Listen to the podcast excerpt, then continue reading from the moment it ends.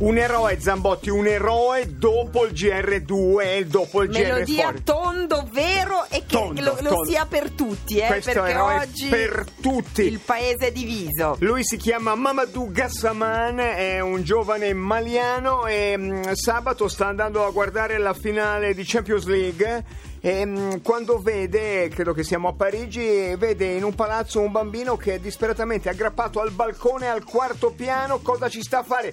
I francesi cominciano a filmare la scena.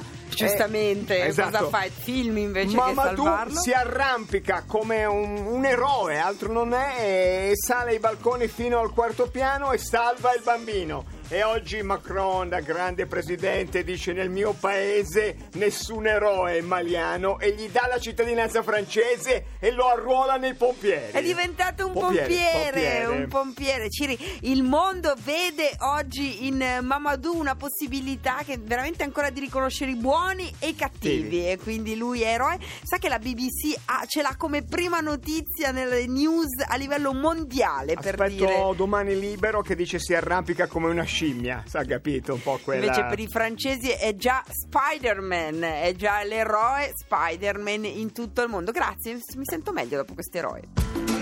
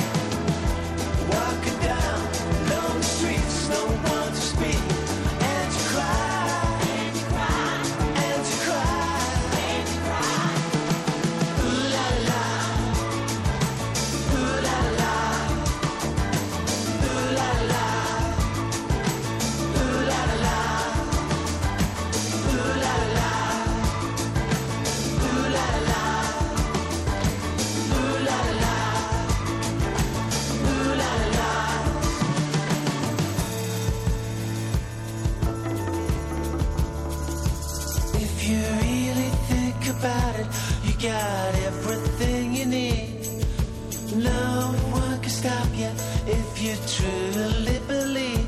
in this asphyxiation culture, there's no place for the weak. People circle like vultures, wait for someone to break. It's alright, it's okay.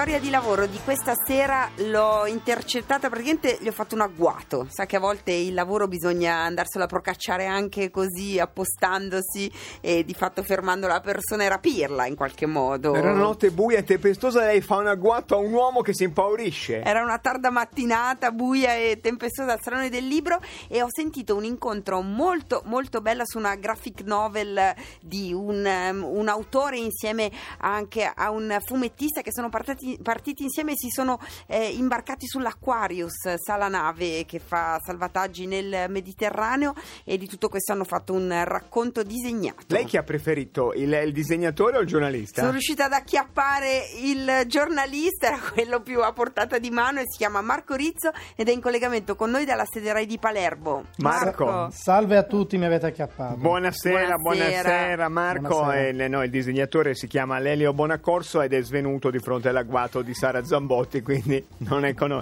Marco, eh, raccontaci un, pezze- un pezzetto di questo lavoro che è già complicato, è, è quello del giornalista. Il, il giornalista che eh, sale su una nave che, che- che viaggia nel Mediterraneo a salvare eh, vite un po' incasinate con l'idea non di scrivere, ma di scrivere una sceneggiatura che poi uno eh, trasformerà in, in- in una storia grafica. Cioè, c'è da averne un mal di testa oltre che il mal di mare. Eh Beh sì, in effetti nel- a bordo dell'Aquarius sono salite più di 150 persone rappresentanti della stampa negli ultimi due anni ed era la prima volta che salivano a bordo due fumettisti perché io eh, sono un giornalista vero e proprio, sono un giornalista professionista ma da diversi anni ormai eh, declino questa professione attraverso il fumetto, il graphic journalism e il mio operatore tra virgolette di fiducia era Lelio Bonaccorso, questo illustratore, un fumettista che è salito a bordo con me. Ecco, è stato un po' complicato magari all'inizio spiegare che non avevamo a bordo grosse telecamere o attrezzature tecnologiche, ma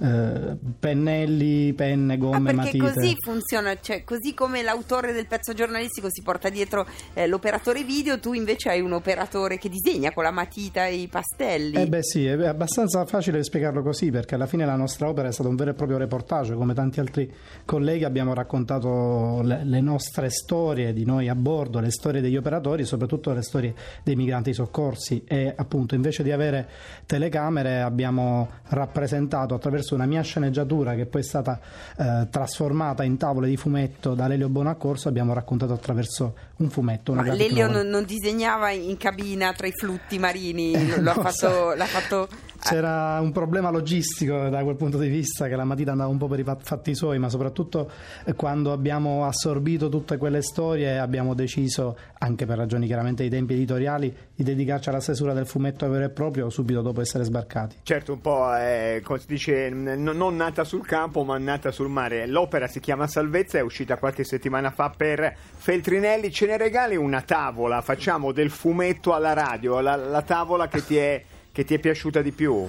Ma guarda, ne posso citare un paio, poi è veramente difficile, eh, visto che il fumetto appunto punta, tan- punta tanto sulla forza delle immagini, ma c'è una delle tavole più belle dove c'è una eh, splash page, come si dice in termine tecnico, c'è una vignetta a tutta pagina dove eh, un piccolo gommone, che chiamare gommone è veramente un complimento, stracolmo di gente eh, è in primo piano e sullo sfondo c'è l'Aquarius, questa nave arancione e le persone a bordo del gommone alzano le mani, gridano e cercano, cercano aiuto.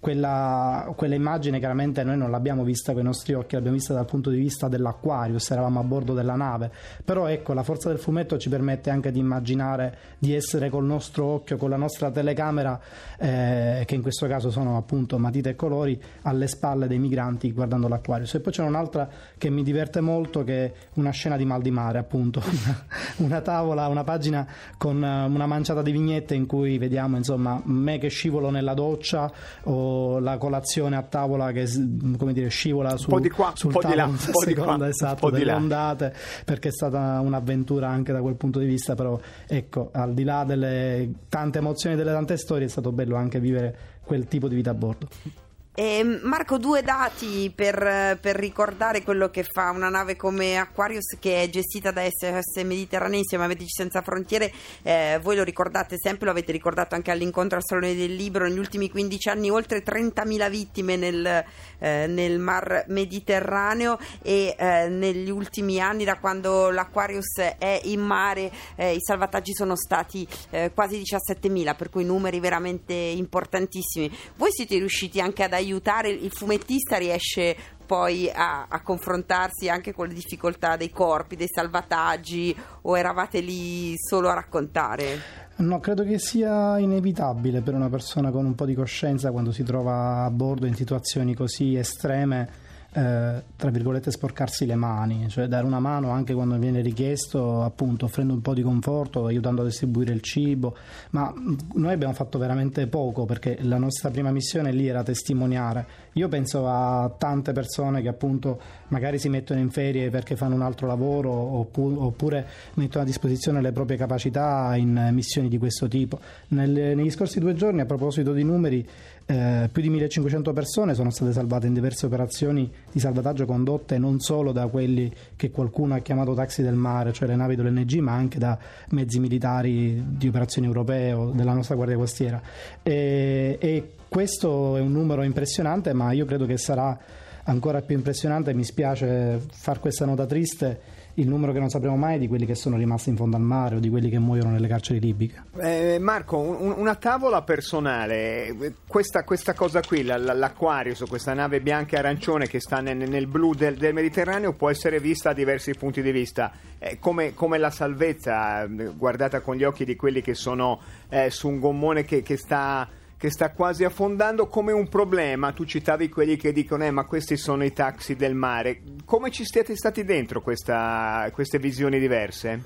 Ma guarda, abbiamo semplicemente raccontato quello che abbiamo visto, raccontando queste storie, raccontando l'efficienza con cui funzionano questi soccorsi, che tra l'altro ricordo sono coordinati dalla, dalla MRCC di Roma, cioè dalla nostra centrale operativa della nostra Guardia Costiera e non da una centrale operativa di taxi del mare, raccontando soprattutto le storie dei migranti, raccontando quello da cui scappano, i motivi per cui magari lasciano i paesi di origine o i motivi per cui hanno tanta fretta di lasciare la Libia, che è un paese veramente in balia del caos.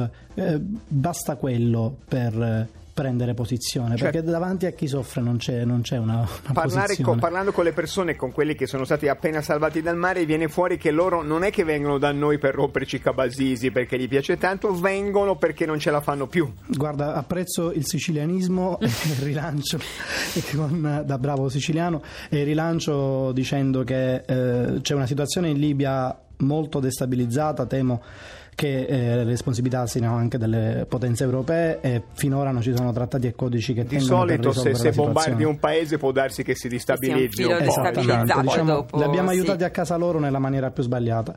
E credo che molte, ma credo perché quello che dico è eh, supportato dalle testimonianze, non solo quelle raccolte io, ma quelle che hanno raccolto diversi giornalisti in questi, in questi anni, eh, che molte persone appunto scappano perché non hanno alternativa, perché eh, per, se tu sei un libico che magari fino a qualche tempo fa viveva relativamente bene, se tu sei un marocchino un algerino che lavorava in Libia ai tempi di Gheddafi e sei rimasto lì bloccato e non puoi ritornare nel tuo paese di origine, o sei semplicemente una persona che viene dall'Africa subsahariana che ha cercato di, di, di cambiare la propria vita in meglio ed è finito nelle mani di trafficanti di uomini che poi stranamente o quasi convergono tutti in Libia, qualunque sia quella origine, in ogni caso la Libia è un paese nel caos da cui è più facile fuggire, diciamo c'è un grande dibattito oggi sul pull factor e push factor, se sono eh, le motivazioni ad arrivare o le motivazioni a scappare, quelle che spingono eh, uomini, donne e bambini a lasciare l'Africa e affrontare questo viaggio eh, potenzialmente letale. Diciamo che queste storie eh, dimostrano che i, i, push factor, cioè quelli che spingono a scappare, sono molto più forti della illusione di una vita migliore, eh, secondo quello che alcuni vorrebbero far pensare in Europa. Marco, un'altra questione rispetto a questa modalità di narrazione che tu, tu hai fatto tantissime cose col fumetto, ma applicata lì in una, in una questione di, di cronaca che, che diventa storia eh, su una nave nel, nel Mediterraneo. È vero che appena saliti a bordo il comandante dell'Aquarius eh, ha detto "Mm, che peccato volevo invitare Zero Calcare? non era il comandante dell'Aquarius, era la- un amico, Luca, che era il coordinatore del, eh, della missione di Medici Senza Frontiere a bordo, eh, che diciamo a mo' quasi di battuta, ma diceva sul serio, diceva "Ah, io avevo pensato a questa idea di portare dei fumettisti a bordo, avevo pensato a Zero Calcare. Ora, siccome Michele Re, che è un amico e un autore che stimiamo tanto, sia io che Lelio, non abbiamo resistito, abbiamo dovuto inserire questa battuta nel Eh beh, certo, è giusto, è giusto. Eh, tra l'altro, poi Zero Calcare non è proprio disponibilissimo come agenda, effettivamente. No? Direi che ormai Eh sì. è diventato. Eh, arancione, c'è molto arancione nella vostra graphic novel. Arancione è il colore eh, dell'Aquarius e dite anche un po' è un colore, è un colore della speranza. Eh, Marco, tu eh, andrai avanti, ormai hai scelto veramente la, la graphic novel come modo di, di raccontare, eh, di raccontare la realtà. Hai già in mente la prossima, la prossima cosa? Ma sarebbe interessante, in verità noi siamo ancora diciamo, sull'onda promozionale del libro, quindi abbiamo poco tempo per fermarci a riflettere sui progetti futuri, ma sarebbe interessante tornare ad approfondire cosa succede dopo. L'abbiamo fatto in passato con storie brevi e con un libro per bambini che si chiama L'immigrazione spiegata ai bambini, che raccoglieva delle storie raccolte nei centri di accoglienza e poi appunto raccontate eh, per un pubblico insomma, di, di- di bimbi. Eh, sarebbe bello però ecco, un- indagare su che cosa succede dopo, perché il libro si conclude Marco, se mi giustamente... posso permettere un'altra cosa, ma anche la vita dura raccontata attraverso la graphic novel di, un- di una redazione radiofonica Ma alle prese con una pensavo, donna se no, autoritaria, anche- anche un- una vita di sangue, violenza, una partecipazione a sofferenza. una prestigiosa newsletter Ah, eh, di un programma ecco, radiofonico. Grazie Marco, grazie mille. Grazie a voi per l'attenzione. Grazie. Marco Rizzo e la graphic novel Travel si chiama Salvezza. Noi torniamo domani alle 18.30, caro Cirri. Non è, non è, che siamo proprio una salvezza, però torniamo. Un appuntamento in alto mare sulle onde di Radio 2. Le, le piace come retorica? Molto. No? Ciuffi,